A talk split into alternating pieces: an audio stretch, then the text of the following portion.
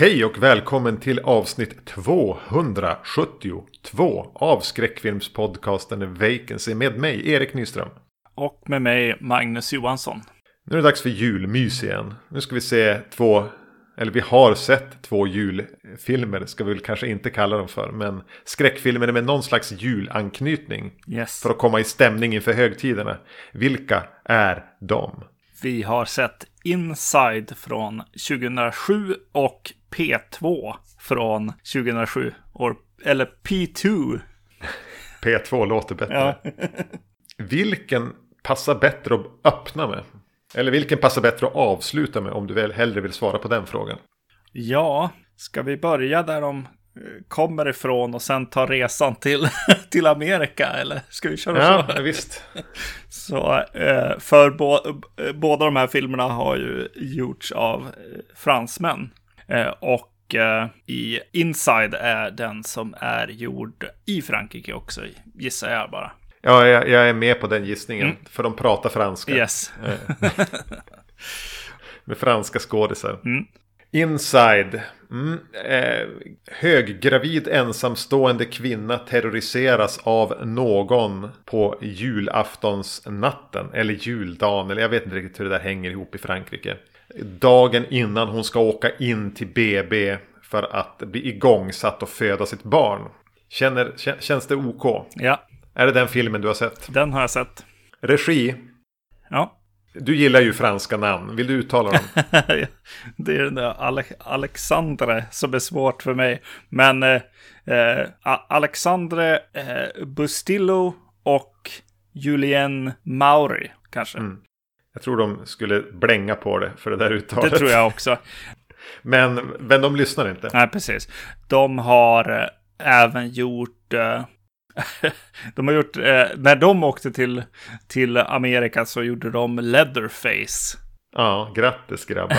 Exakt. Men innan det De gjorde har de... gjort något som heter Livid. Har du sett den? Nej, jag har inte sett den. Det är, väl, det är väl den man borde ha sett. Jag har för mig att den ska vara så här. Någon slags Jallo-doftande sak, men jag vet inte. Ja. Nej, jag har inte heller sett den. Men det, det är den jag tänker också att den där har väl fått lite snack i alla fall. Om den sen är bra eller inte. Mm. Ska jag inte säga någonting om. Eh, De gjorde ju även Among the Living.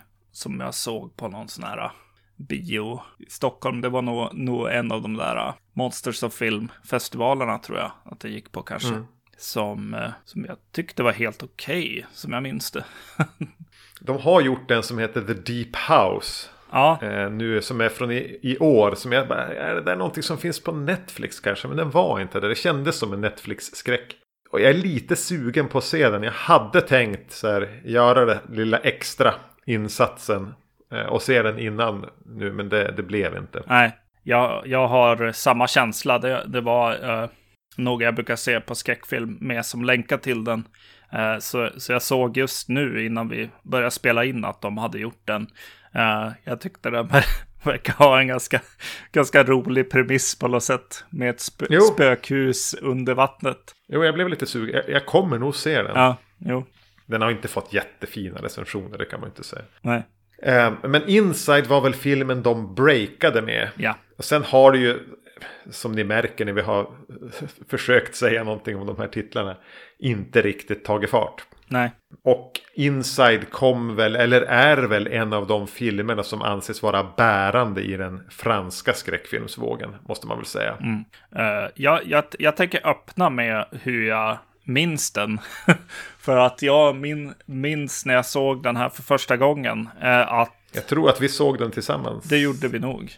Eh, Ja, jag minns den som väldigt så här slafsig och rätt amatörig. Alltså det kändes som en studentfilm, någon, någon slags prov innan man går vidare, försöker liksom få det riktiga gigget på något sätt. Och, och jag tror att mycket av det baserades också på hur den såg ut och platserna de var på. Att de kändes så väldigt eh, eh, scenskolan eh, bygger ihop eh, platserna liksom.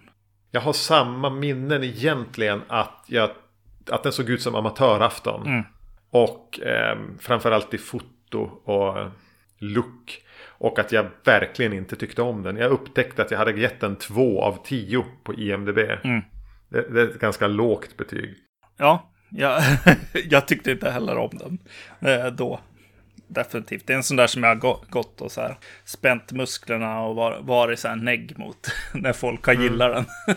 ja, men den har ganska många fans. Ja. Den, har, den, den är ju en av de här som många säger är nästan det starkaste kortet kanske. Från eh, den, den skräckfilmsvågen. Och det, eller många har blivit väldigt illa berörda av den. Eller påverkade av den. Det kan jag väl på ett sätt förstå. Men mina minnen var som sagt var att det här var ju en, en, en studentfilm av två snubbe Snubbson som ville gå långt. Mm. Och, och, bara försöka etablera sig på något vis. Så, så då när man kommer tillbaks till den så, så hjälper det ju inte att den öppnar med ett dataanimerat foster eh, som, som är med i en bilkrock.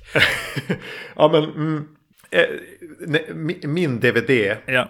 Som jag har, köpte jag på Tradera för det, eh, enkomt i det här syftet. Mm. Eh, och det, det, är någon svensk utgåva från, jag eh, har den ju här. Det är Noble som har gjort den. Så före den så var det lite trailers som jag passade på att titta på då. Mm. Bland annat var det en, en av trailerna var för Superhero Movie. Yeah. Det var den före jag började se filmen. Och jag, jag tycker att den är småkul. Yeah. Så jag såg hela den trailern. Och ganska kort från att ha sett den så ska vi in i den här början med, med, med den datoranimerade bebisen, eller fostret i magen som är med om en bilolycka. Liksom. Det, är som att, det, det är som att den eh, krockar med kameran. Liksom. Ja. uh, det var... det är en jättedålig idé, Bustillo. Ja. Och, och Mauri. Ja. Alltså var, var någonstans tänkte ni att att det där tillför, det där är bra, det där skakar om någon, det där berör någon. Det där är någon beredd att acceptera. Mm. Det ska inte fungera på manusnivå. Nej, alltså precis. Och det är väl ingen som egentligen, eller som identifierar sig med bebisen eh, i filmen på något sätt. Vi behöver inte följa bebisen, vi behöver ju följa den här mamman eh, mm. som är gravid. Eh, det är ju det viktiga och, och hur hon eh, värnar för att barnet ska vara okej okay där i bilen liksom. Eh, men att barnet far illa, nej det vet jag inte. nej, och den återkommer ju dit. Ja. Eh, under filmen ibland när hon hamnar i stressade, pressade situationer så, så hamnar vi återigen då inne i livmodern. Mm.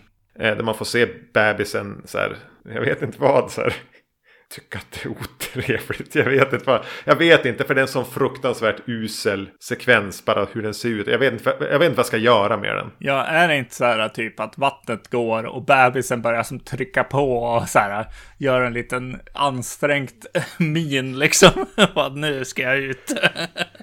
jag vet inte. Jag tycker i sådana fall att de borde ha gjort det så här att när hon lyckas ta någon seger mot den inkräktade kvinnan så gör den så tummen upp eller någonting också. De kunde bara gått hela vägen då om de bara ska vara... Ja, precis. För de är ändå inte så långt ifrån Nej. det. Nej. Ja, snälla grabbar. Mm. Vad va fan tänkte ni?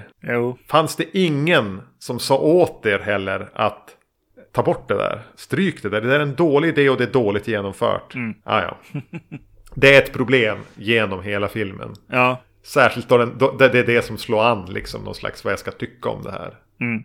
Jo, eh, de kör ju rätt hårt på vad, vad det ska vara för något. Liksom, minnet av den läggs fram för mig liksom ganska tidigt liksom. Eh, med förtexterna till exempel. Där det är bara, bara förtexter på så här blod som, som smudgas ut och är lite så här geggigt liksom. Slafsigt. Ja men den här parodikänslan nästan.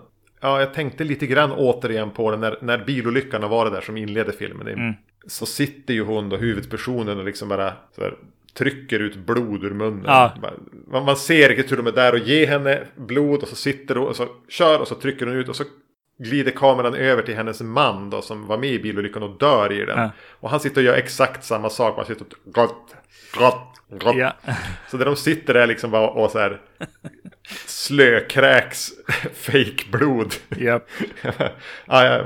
ja, precis. Och fyller på mellan klippen liksom. Ja. ja det är väldigt tydligt vad som pågår. yes. Det är, det är lite trist att jag inte känner den här smittande glädjen då. Mm. Eh, som jag ibland kan göra. Att jag känner att bara, och jag kan riktigt se hur han står med Pepsi-flaskan fylld med fejkblod bakom kameran. Mm. Eh, och ge henne klunkar hela tiden.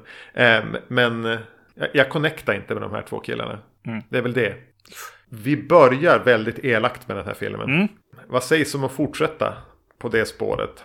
Eh, den här, hon spelas av Alyssa Paradis. Hon som spelar huvudrollen. Mm. Jag har inte tänkt säga att hon är dålig. Det kommer jag inte att göra. Nej. Men sättet hon ska spela sin karaktär är att hon är nästan parodiskt sur. Mm. Trulig och deprimerad hela tiden. Ja. Och det är ganska svårt då som tittare i en lågbudget snudd på amatörfilm att känna att det är du och jag. Det är dig jag vill haka på här. När hon liksom har underläppen uppkörd till strax under näsan hela tiden. Utan att jag riktigt känner att de använder det i att det bygger en, en, en någon slags ark för henne. Eh, jag, jag, jag trodde när den började nu, nu att jag kanske hade missat när jag såg den förra gången att det här handlar... Hon har, hon har förlorat eh, pappan till barnet, sin man. Hon, hon, hon hamnar i en situation där hon kanske inte ens vill ha det här barnet. Men det som ska hända henne under, under den här natten är att hon förstår, liksom eh, slåss för sig och sitt barn och på något sätt spräcker den här bubblan av eh, surhet och depression hon har hamnat i. Precis, och kanske hittar, hittar sin man i, i barnet och ja, hela, hela den där vanliga, vanliga Ja. vevan. Jo. Man ska kanske inte vara så rädd för att använda sådana klichéer när man är på den här basala nivån. Nej. Men, men vi, vi hamnar ju inte där. Nej, precis. Eh, Jag, jag upplever aldrig att hon är något annat än sur. Det enda som händer är att hon är rädd för smärtan hon blir utsatt för. Mm, mm. Typ. Jo, exakt. Eh, eh, alltså, jag tänker att de allra flesta har sett Inside och kanske P2. Ja, jag, tror, jag tror flera sett Inside. Ja, precis. Men jag tänker att eh, jag tänker gräva runt lite i Inside och, och, och vara lite eh, spoilery. Jo, jo, det kommer vi att vara så. Ska vi gå, går vi dit redan nu alltså? Ja, men alltså det du, eh, det du pratar om, det som händer är ju, eh, jag, jag ville bara haka på hennes liksom sinnesstämning genom filmen. Och eh, Ja. hur filmskaparna sen, sen skapar en situation där, alltså ja visst hon är ju lite sur och hon har inte riktigt så bra relation till, till sin omvärld, eh, sin mamma till exempel. Men de har ändå skrivit in en scen där någonting ändå ska kännas.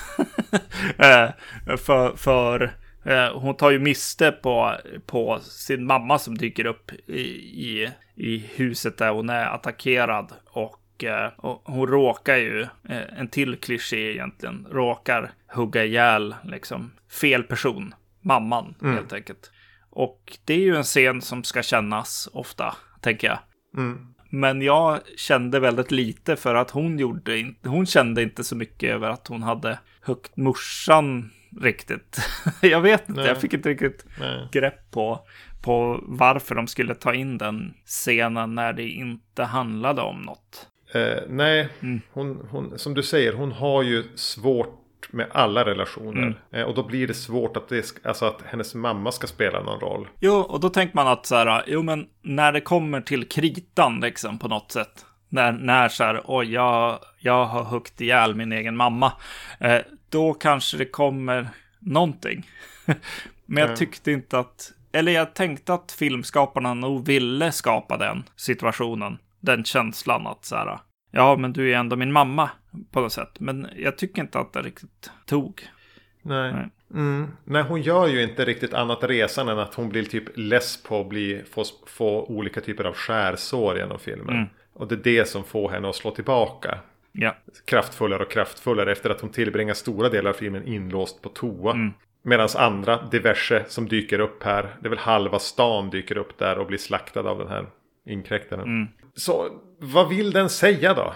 Är det det att om du inte vill ha det, det barn du har fått, då förtjänar du ett ordentligt straff. Då ska du straff, förnedras, plågas, straffas och dö. Är, är, är det det som film de vill säga? ja alltså, nej, ja, kanske. För jag, nej, jag tror inte de vill säga någonting. Precis, det är ju mer så här eh, twist. De bygger upp mot en twist som de inte riktigt vet varför på något sätt. Eh, ska vi känna att vi får sympatier med eh, den som attackerar eller så här. jaha, vi var, vi var i fel persons kläder eller alltså så här. skulle... Ja, så är det den, den som verkligen vill vara mamma här som är den som egentligen förtjänar det. Och om man inte vill vara mamma, då kan man gott ha det. Mm, just det. Är det det? Men jag, jag, tror inte de har tänkt så långt. Jag tror de bara vill, vill liksom göra ett, ett elakt slut. Ett nihilistiskt jävla mörkt slut. Jag tror det är det de har siktat på hela tiden. Ja, precis. Eller att så här, ja, eh, vi såg, vi såg John Wick, men vi följde skurkarna genom hela filmen. Ja. eh, kanske. jag vet inte. Svårt att säga. Eh, enda gången som hon bryter igenom för mig, mm. eh, den här kvinnliga huvudkaraktären. Och faktiskt att jag känner att, att jag får någon slags känsla med henne. Det är ju när det håller på att gå, alltså just i slutet. Mm. För, för, som sagt var, vi spoilar. Hon överlever ju inte det här. Utan hon blir, hon sprättas upp i trappen och, och mördaren plockar ut hennes bebis. Mm. Och hon förblöder. Men när hon liksom är körd, när hon börjar förstå det. Så ropar hon på mamma. Ja. Vid ett par, tre tillfällen. Mm. Att det blir något så här primalt som ett barn gör. När, det, när de gör sig riktigt illa och de är helt illa ute så är det ändå hon kan få ur sig mamma. Ja. Det var enda gången jag på något sätt hamnade. Jag ville ta henne i handen. Mm, mm. Jag satt med, alltså så här, när den bygger upp till att det kommer någon och eh, ringer på och vill att de öppnar och vill ha hjälp och mm, så här. Mm. Det är klichéer det med, men jag, jag tycker att de scenerna är ändå rätt balla på något sätt när jag satt den här gången. Jag tyckte att det var nice att titta ut genom, vad heter titthålet i, i, i ytterdörren och där står det någon siluett och vill låna telefonen och hon är lite nervös, hon ska nog inte göra det och så börjar, börjar figuren prata om henne vid namn och prata om liksom saker som hon känner till liksom om henne. Ja.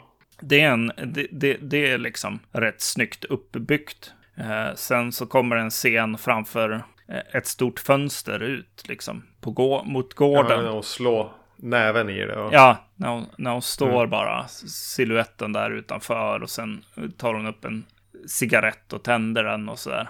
Jag tyckte att det var rätt så här ball, jo, ballscen. Home, home invasion uh, stalking grejen, den är inte, nej jag håller med, den är inte dum. Nej.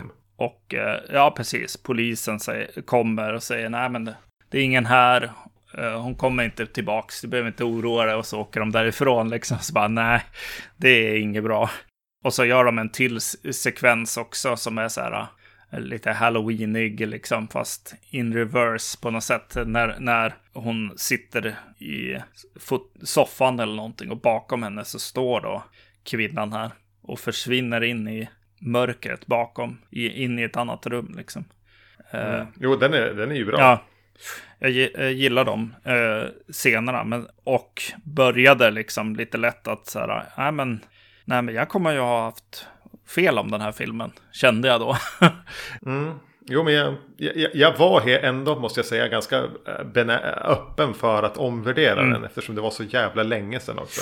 Men jag kände samtidigt när vi hamnade inne i det här huset att den har det här beige-dimmiga DV-ljusfotot inomhus mm. som är så jävligt osexigt. Mm. Att kameran när den rör sig så känns det som en liten liten kamera som de försöker hålla. Eh, de har säkert sagt tyngder i den. Mm. För att få någon slags eh, långsammare, sve, mer svepande åkningar. Men ah, det är där och knaka i närheten av alltså, vad man skulle kunna ha gjort själv. Mm. Men, men, men in, jag håller med, den, den har små alltså, snygga, halvt stämningsskapande scener. Framförallt i början. Mm.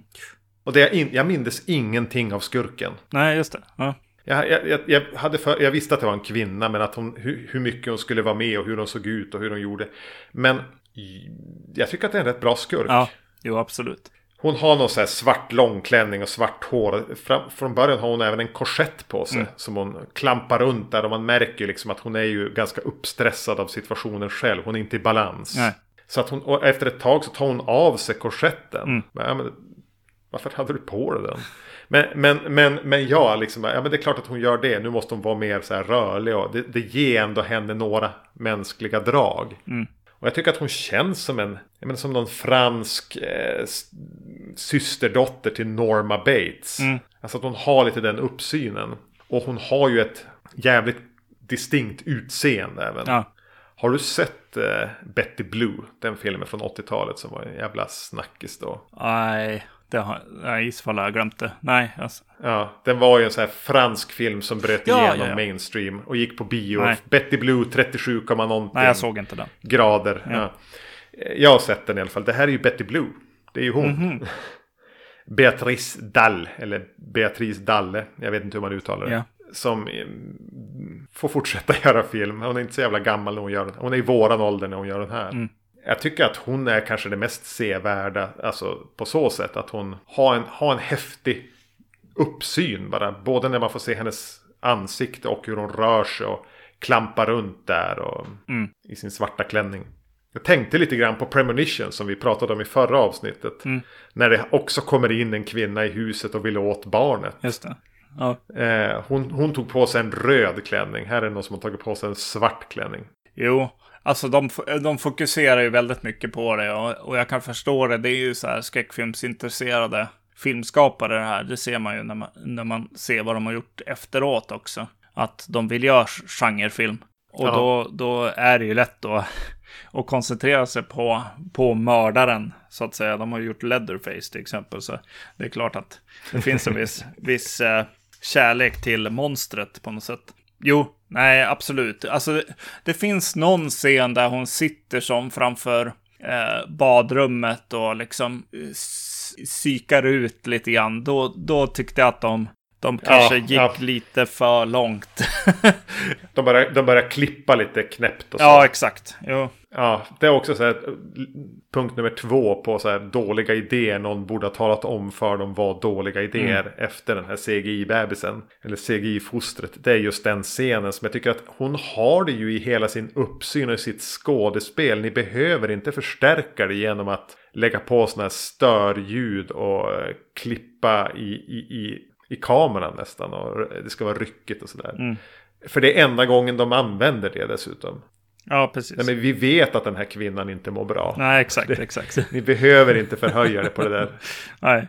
Ja, och eh, det kvarstår från första gången också. Eh, för övrigt, scenografin, eh, den är liksom... Jag tror att de har haft någon, någon typ av idé om att eh, vi gör väldigt tomma miljöer och sen fyller vi dem med blod allt eftersom.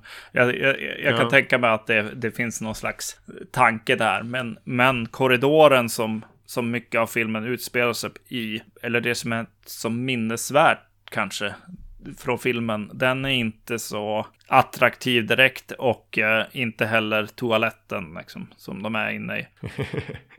Nej. Det är lite tråkigt att titta på på något sätt. Eh, inte så här kallt och sterilt heller, utan verkligen vardag, alldagligt på något sätt. Eh, på ett rätt tråkigt sätt. Mm. Ja, och fotot lyfter det ju inte. Nej. Men samtidigt så här, ja, när du sa fotot, alltså, de gör ju massa saker som är, som är rätt. Jag kan tryck, tycka att de klarar av att klippa den här filmen rätt bra. Och eh, att, ja, det är en rätt bra demo inför, inför filmkarriären på något sätt. De, de Mm. har, har klippt den rätt bra, valt de rätta shotsen de hade eh, och den här mo molande musiken på något sätt. Det, det luktar eh, riktig film här någonstans liksom. men, men det känns ju verkligen som, som, inte som det helt enkelt. Nej. Den blir ju lite svår att ta på allvar. Mm. Eh, framförallt eftersom jag vet inte hur många personer som ska slussas in i det här Ja. huset. Eftersom, bara för att fylla ut speltiden och bjuda på mer blod.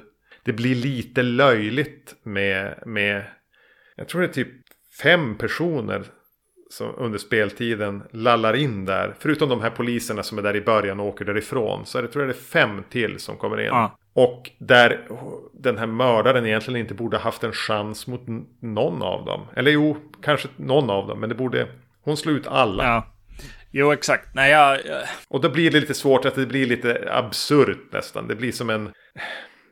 Eh, Jag lyckas inte skratta åt det heller. Men... Och jag får inte den här mardrömsångestkänslan av det. Att men kan hon inte bara få komma ur det här? Nej, precis. Det är rent så här eh, konceptuellt parodin här. Helt enkelt. Ja, eh, men utförandet blir ju varken eller. Eh, och eh, eh, men, men igen kanske så här. Ja, vi kan regissera en scen liksom. Ibland så lyckas de här. Alltså om man verkligen bara tar bort. Bara, varför kommer de här in? Och så sen.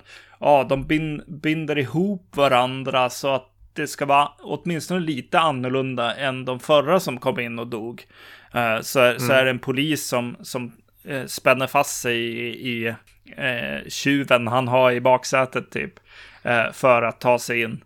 Och så bara, ja, nu, nu är det ett, en, en annan liksom setup på något sätt. Det är som en ny boss i ett fighting-spel eller någonting.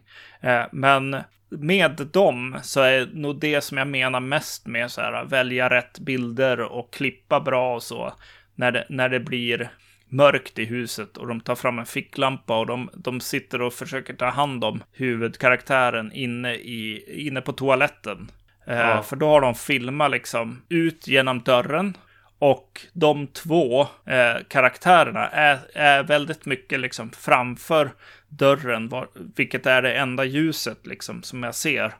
Eh, och där i dörröppningen skulle ju hotet komma ifrån liksom. Och jag tycker att de, de skapar en, en rätt bra sekvens eller scen där. Även om jag tycker att den är löjlig att den finns. men men eh, på, på ren så här hantverk eller vad man ska säga. Det är en som eh, får väldigt abrupt bara skallen avskjuten. Mm genom ett snabbt klipp. Det är också snyggt genomfört för de har inte haft de bästa effekterna alla gånger. Men det är, det är så jävligt snyggt klippt. Mm. Och kommer väldigt överraskande även om det absolut inte är överraskande. Nej.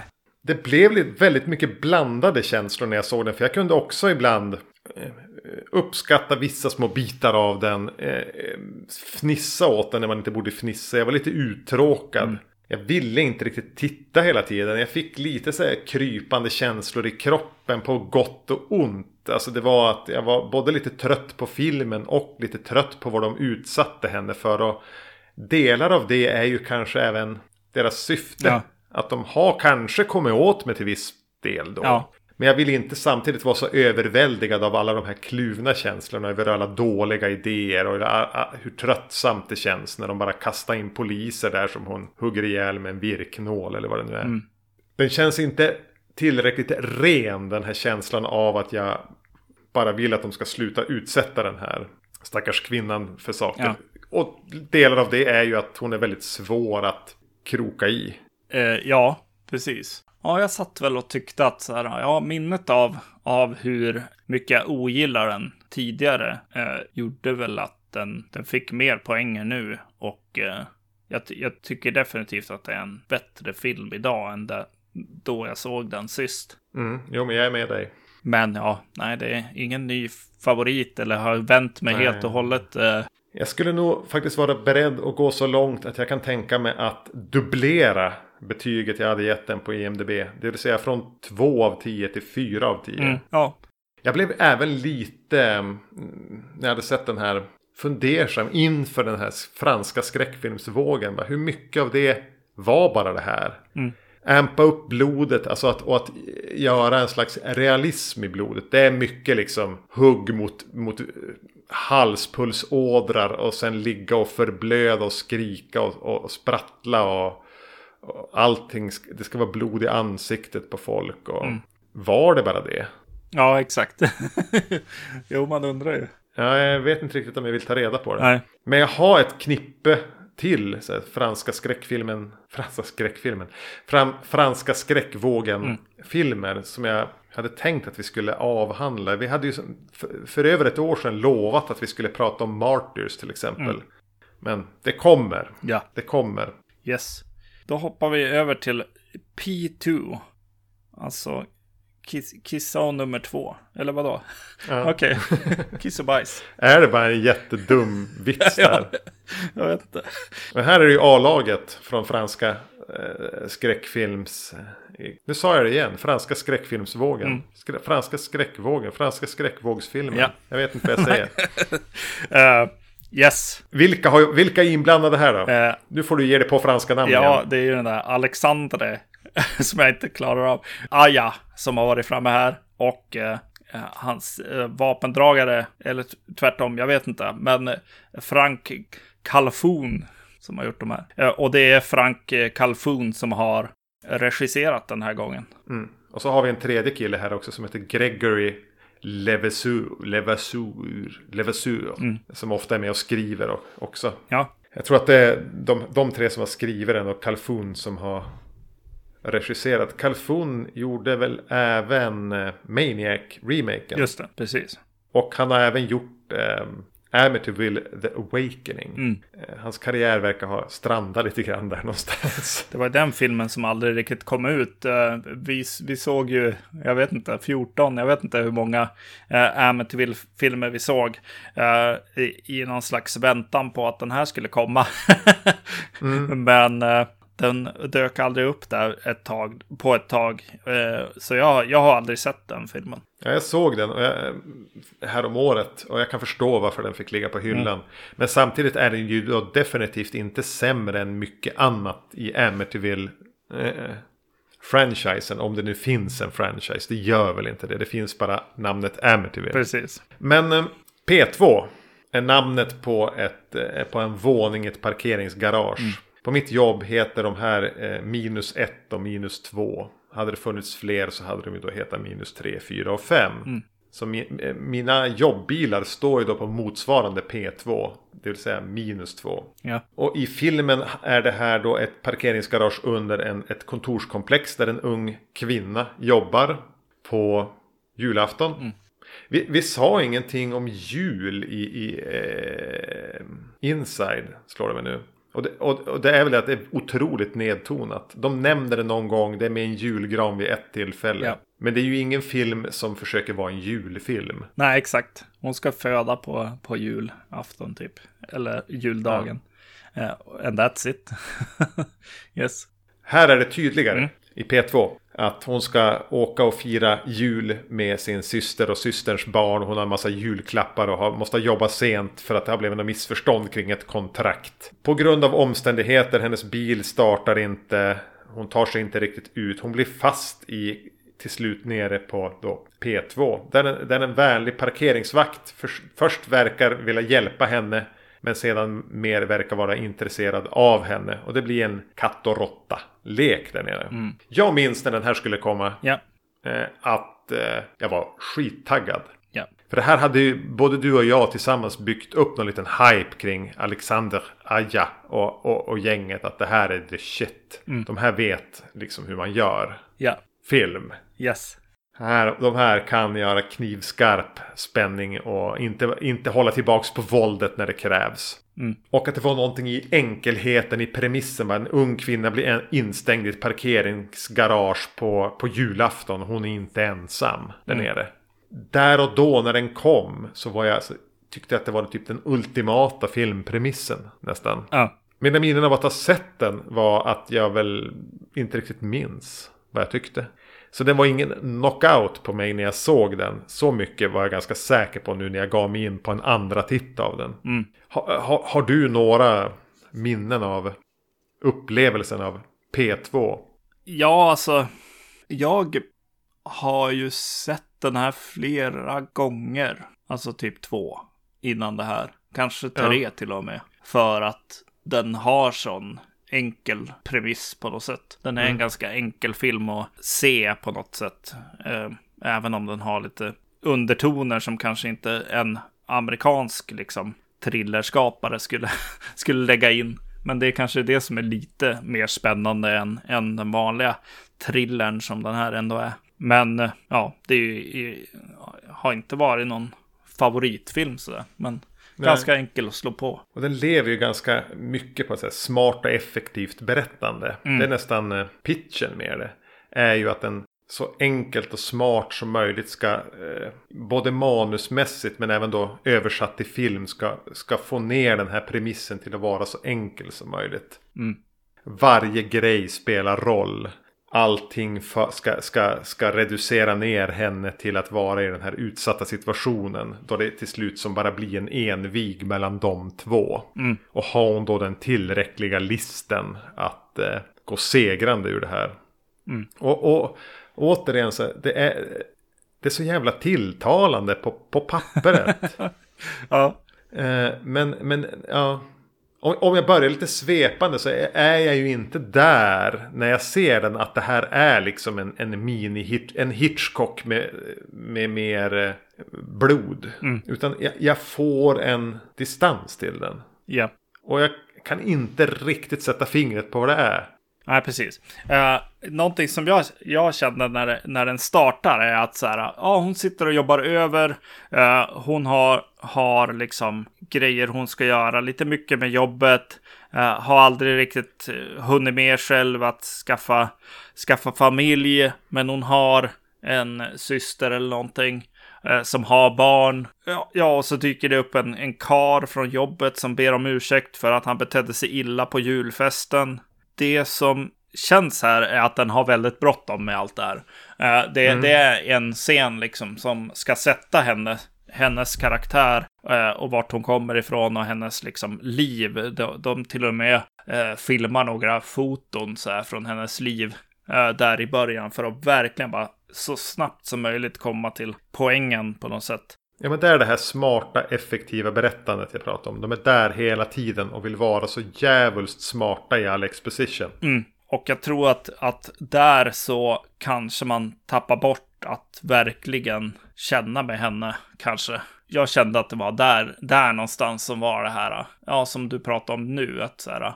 okej okay, nu, nu kanske jag nu kommer jag på att jag, jag projicerar lite grann, men, men det är lite så här, ja men den är premissen och den är stilstudien på något sätt. Eh, mm. Att, att den, den inte riktigt tar hand om karaktärerna. Jag menar hon, ja, samtidigt har hon ju skapat, i och med kanske den här karn liksom, Eh, och att hon är liksom framgångsrik i, i någon slags kontorsmiljö. Så skapar hon sig ju en, en yta liksom som är lite hård. Och även sval ska man väl säga. Ja, sval, kanske. ja, mm. precis. Och den, den tar ju med sig in, in i de här situationerna. Och jag tycker att det lyckas ju den här filmen med mycket bättre än in, Inside. I det att så här, ja, jag kan ändå känna för någon som som känns lite sval och som mm, person jo. och så. Eh, så får man ändå en, en, eh, ja, en, en känsla för, för henne.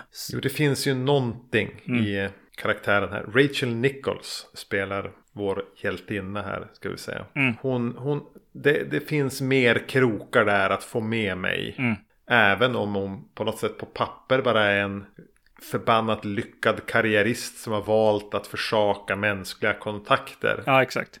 Medan eh, hu huvudkaraktären i Inside bara var någon, en, en eh, fot fotograferande tjej som förlorade sin man i en tragisk olycka och förmodligen är traumatiserad och inte har fått hjälp med det. Mm. Men även om jag har med mig den liksom intellektuella kunskapen in i filmerna så är det mycket lättare att sympatisera med, med Rachel Nichols här. Mm. Trots att jag nog förmodligen hellre skulle hänga med hon i Inside. Eh, borträknat vad som händer i filmerna.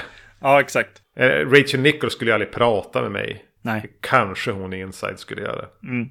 Uh, ja, ja, jag, vill, jag vill in i filmen och, och scener och sånt. Men, men uh, vi fortsätter här ändå. Och då, då jag kan tänka mig. Jag, jag, tycker hon gör det ganska, hon gör en rätt bra eh, rollprestation, men mm. det känns som att hon spelar mot någon som verkligen har fått fått hoppa in i sin, eh, alltså att vara en kuf. Wes Bentley som spelar den här parkeringsvakten, eller vad ska säga. Ja, Säker, precis. Ja, vakten nere i parkeringsgaraget ska man säga. Mm. Eh, har du någon relation till Wes Bentley?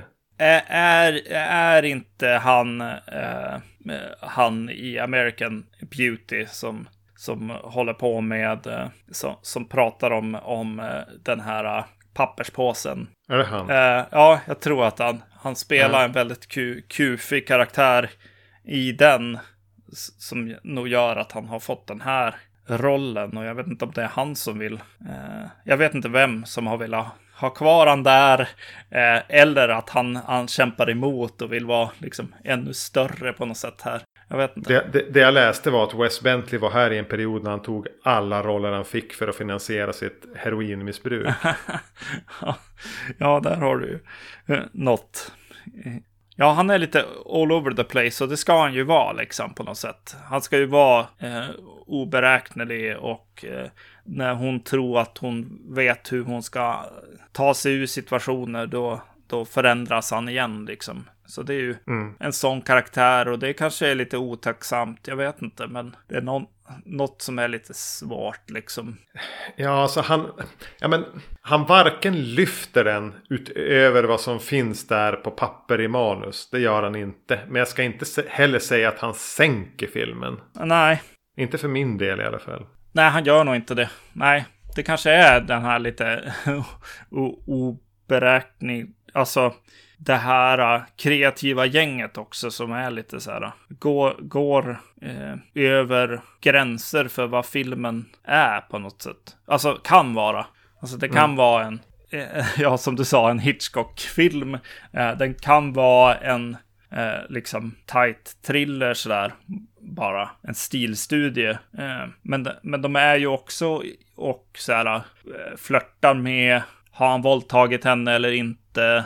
Exakt. Ja, vi får ju se övergrepp som, ja, de sträcker sig inte så långt, eh, men eh, det har ju definitivt bytts några kläder och eh, vi får se, se en video när hon är avsvimmad och han, han målar hennes läppar och håller på och petar liksom på läpparna med, med fingrarna och tar henne på bröstet också för den delen. Mm, mm. Ja, den, den den svänger rätt mycket, precis som karaktären kanske. Det kanske... Den, den blir lite europeisk. Ja, exakt. Um. jo, det blir, blir den. Uh, yes. Uh, jag, jag, tänkte ibland på uh, när kom så, tänkte jag, när jag såg den här mm. filmen. För då, den, den är rätt lik i så här, ja men det är en thriller som också är en, en slafsig eh, skräckis samtidigt.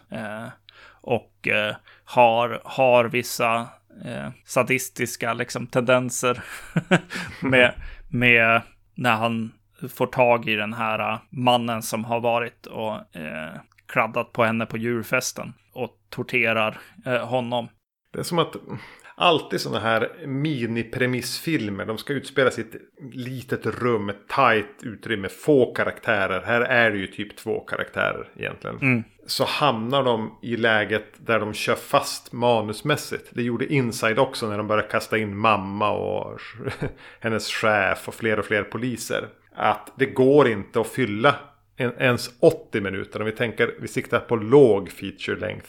Mm. Det går inte bara med de två. Utan det måste in någonting annat. Det här mm. pratade vi om också i When a Stranger Calls remaken. Ja. Att, att den behöver fylla ut med någonting. Vi kastar in en till karaktär så får den scenen uppta sju minuter. Mm. Och jag får lite den känslan av när den ska eh, sätta åt den här eh, julfestkladdaren också. Att det gör inte filmen bättre det, det tillför lite våld som kanske petar den närmare skräckgenren. Mm. Men jag kan inte få bort känslan av att den är mest där för att, för att förlänga speltiden. Nej. Här skulle jag ju önska att de har en historia de vill berätta.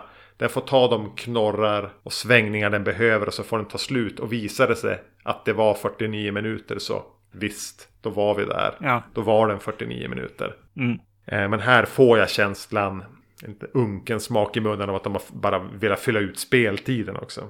Jo, exakt. Jo, nej, men så känns det ju. Även om att, eh, ja, alltså, jag tycker att de är bättre rent så här äh, spänningsmoment och så. Alltså jag och jag tycker att det är lite charmigt att det här är en av de där filmerna där eh, mobiltelefonen är så väldigt eh, viktig att det finns inget, inget batteri. Eh, alltså det tar antingen slut batteri eller det finns ingen täckning och sånt. Eh, det får, får en lite nostalgisk mot, mot, mot tiden här. när, det, när det blev ett problem i skräckfilmen. Att, att alla hade, hade något sätt att bara få tag i polisen liksom. Mm. Jag ska säga det att när man kör ner på minus två på mitt jobb då, då och är i telefon så kan det brytas. Mm. Mm. Så det är inte bara fiction från 2007. Det kan även vara offentlig förvaltning i Skellefteå kommun 2021. Mm. Den, den eh, ja fan alltså jag, jag gillar mycket av den här. Alltså jag tycker att det är kul hur, hur man får klura ut och liksom hur den är uppbyggd. Alltså man vet ju alltid vad som kommer hända, men det är kul att när bilen inte startar så kan man väl ta för givet att han, han har gjort någonting med bilen liksom. Mm, I, mm. I, slutändan när, när det liksom visar sig att, att uh, han ju vet vem hon är och har planerat det här uh, på något sätt i alla fall. Hittat en, en, en, en lucka, en chans liksom. Så ja, jag, jag gillar mycket av, mycket av det här uh, upplägget och, och vad som händer och jag tycker att katt och råtta-leken funkar i stora eh, delar och jag tycker att det är kul eh, när polis dyker upp och det är lite spännande och, och mm. hoppas att, att de hör någonting eller eh, eller... Det här är ju scenen, så här, min älsklings slash hatscen. Där bara, när man bara, men, hör henne nu då, hör henne nu då. Ja. Eh, den håller ju den spänningen vid liv snyggt här. Mm. Och, och eh, det andra alternativet som finns här är ju inside alternativet att så här, ja nu, nu kommer någon få en yxa i huvudet liksom. Så jag tycker att det, det, eh, det är trevligt att de avslutar den på det sättet som de avslutar den på. Ja men det förhåller sig till någon slags verklighet i, i, i större utsträckning då. Mm. Det känns mer rimligt att polisen, ja men vi måste ändå köra den här svängen. Vi gör en loof, vi har fått en rapport. Nej men det verkar lugnt ändå. Trots att vi får dåliga vibbar av den här killen. Mm. Så gör de när de ska. Ja. Jag satt och tänkte på det när jag såg den att jag omformulerar det här till en fråga till dig. Hade du föredragit om det var så att det var en slump att det blev hon som han valde att slå, slå igen fällan kring? Um. Att, att, att hon, han blir av någon anledning attraherad av henne och kränkt när hon säger lite fel saker när han försöker hjälpa henne med bilen. Och han ser situationen och möjligheterna som har uppstått och väljer att agera då.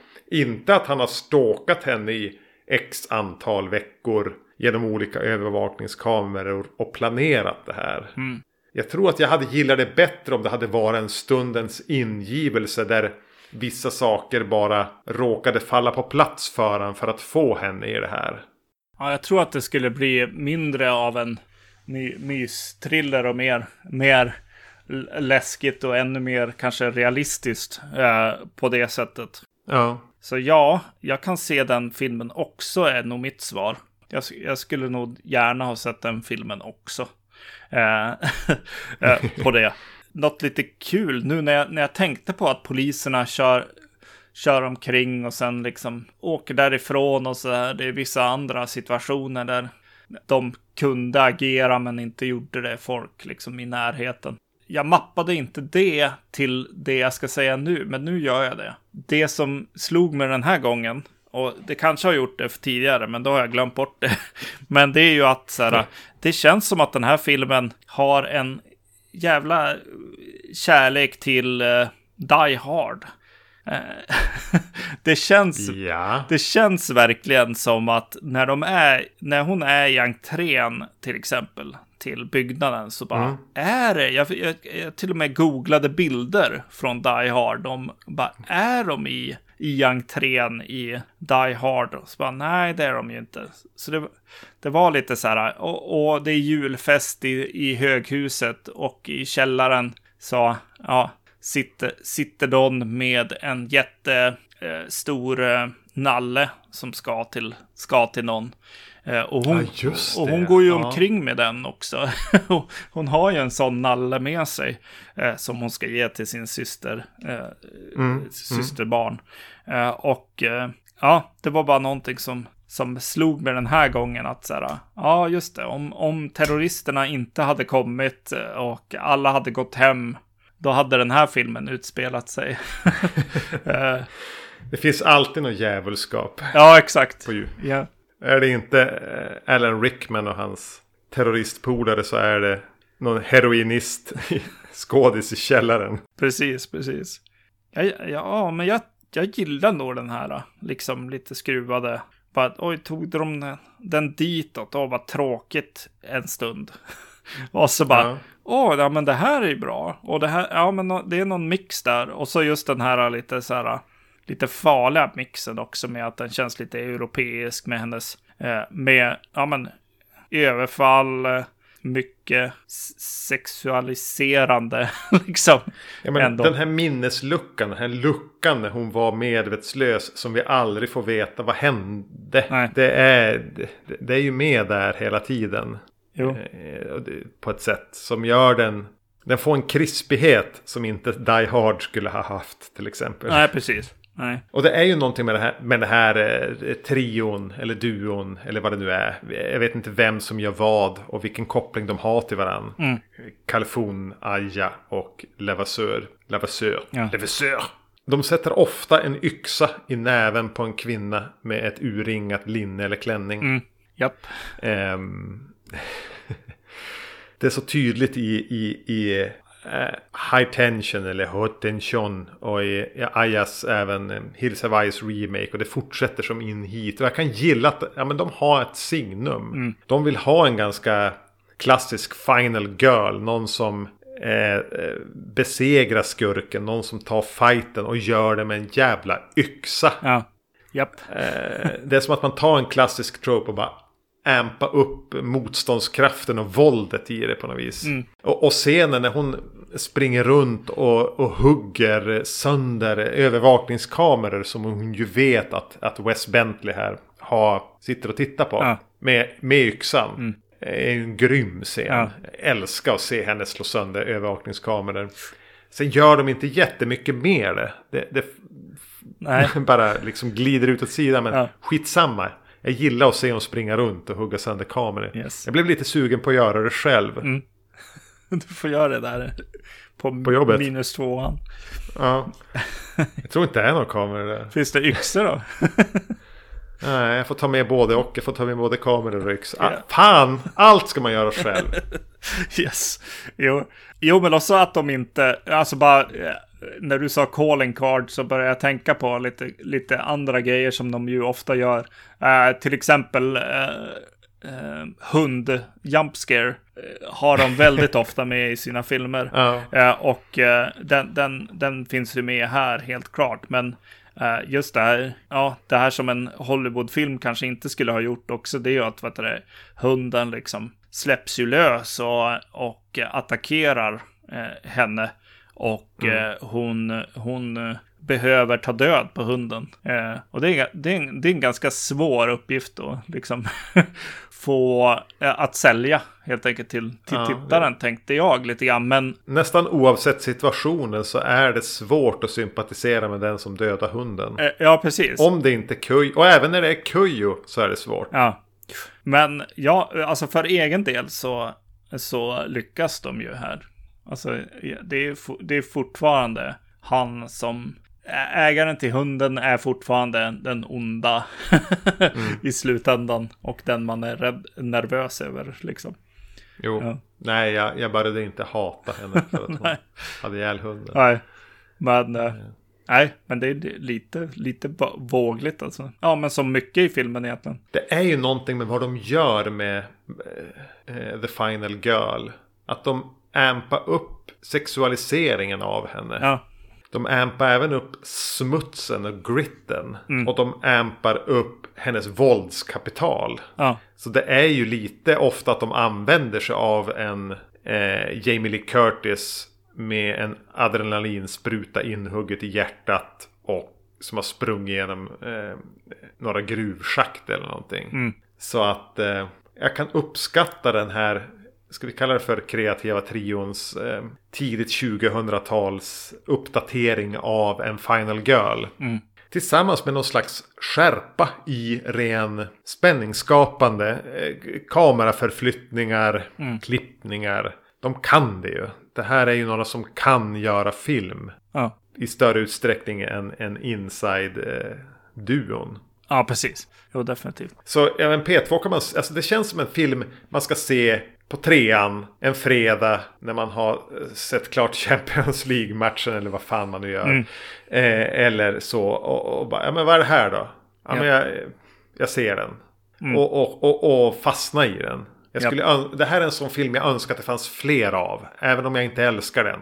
Så är den definitivt okej plus. Mm. Och jag önskar att det här var någon slags standard. Att det fanns det här, en outtömlig pool av den här typen av eh, skräck slash thrillerfilmer. Ja, precis. Ja, definitivt. Och jag är även glad att höra att Wes Bentley har blivit drogfri. Ah. Sen det här. Härligt att höra.